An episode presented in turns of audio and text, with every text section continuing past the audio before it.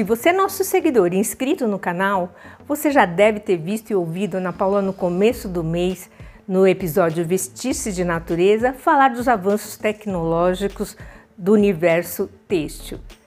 Ela nos contou do uso de bagaço de laranja, de casca de laranja, de bagaço de uva, de tofu, de borra de café. Todas matérias-primas que se transformam em fibras que vão se tornar em tecidos sustentáveis e biodegradáveis. Mas se você não viu e é a primeira vez que você está vindo aqui no canal, eu te convido para assistir o primeiro episódio e o segundo, que é com a Cá Ferraz, que vai falar de pedras naturais no conceito wabi-sabi. Hoje nós vamos falar de mais curiosidades desse universo vestir-se de natureza. Você já ouviu falar num conceito Kodajkor?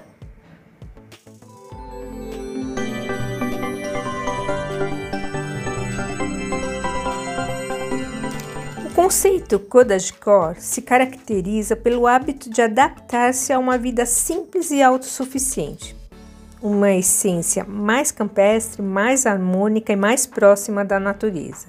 Dessa forma, a ideia é fugir de alguns hábitos comuns de hoje em dia, ou seja, desacelerar. Esse estilo ele pode ser considerado um movimento que tem influência em diversas áreas, envolvendo a moda, a música e as relações de consumo. A ideia é cultuar o estilo de vida feliz e simples, de quem sempre quer estar em harmonia com a natureza. Nessa tendência é muito grande a preocupação com o meio ambiente, aquisição de bens duráveis e redução de gastos financeiros. Sendo assim, uma das premissas desse movimento é a sustentabilidade. Tem tudo a ver com esse conceito.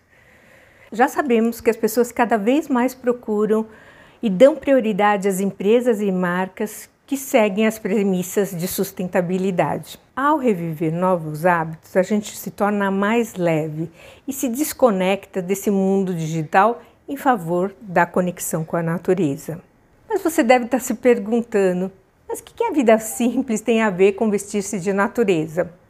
Eu vou te dizer quando enxergamos os processos simples de reutilização de materiais e adequação de novos usos, extrair extraímos o máximo de matéria-prima ou descartamos o mínimo possível, a gente está usando essa tecnologia ao nosso favor.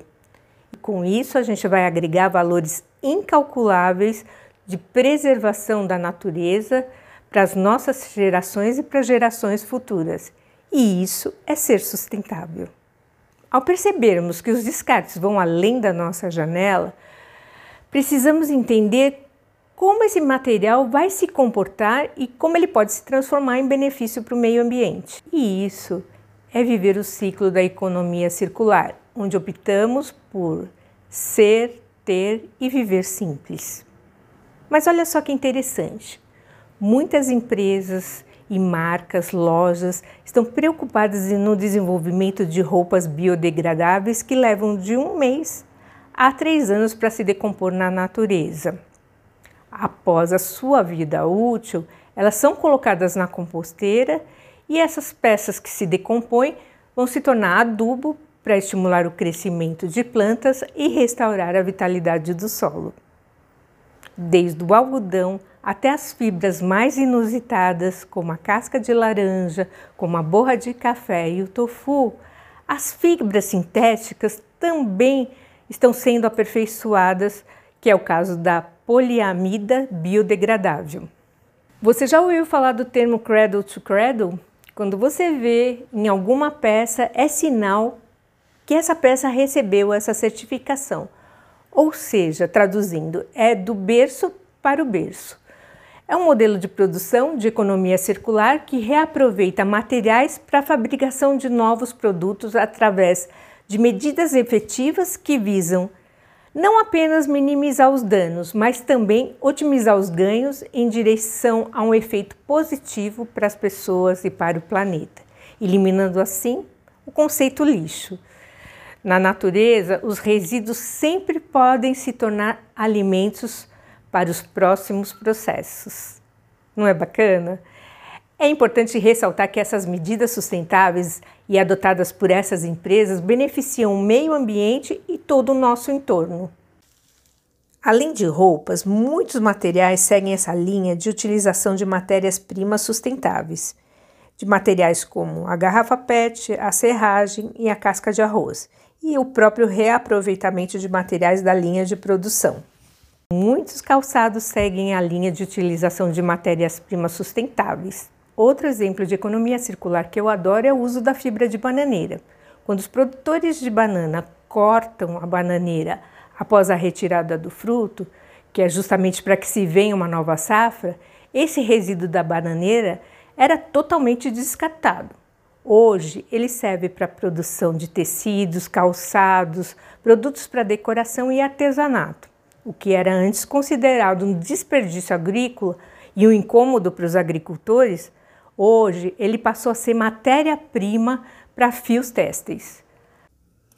A fibra da bananeira, além de biodegradável, é uma das fibras mais fortes que é oriunda do pseudocaule da bananeira.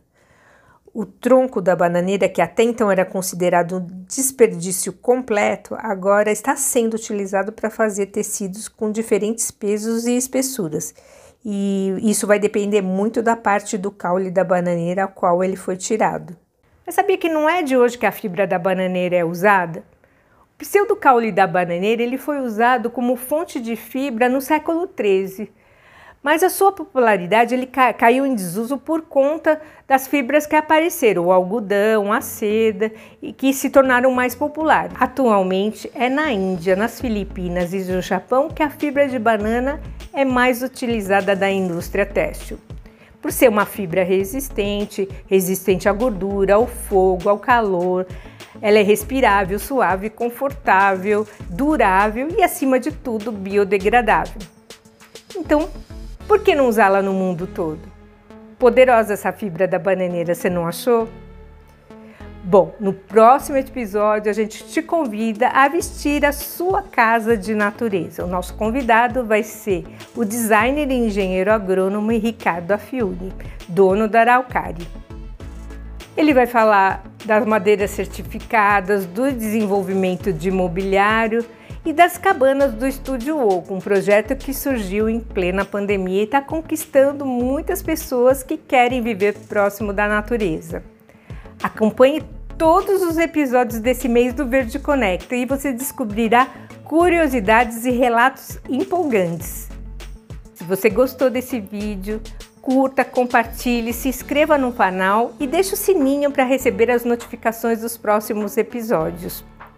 Você vai ver que a sua atitude é muito importante para a gente fazer um planeta mais sustentável. E se você tiver alguma curiosidade, algum comentário que você queira deixar aqui no canal, a gente vai adorar responder para você. Gente, muito obrigada e até a próxima!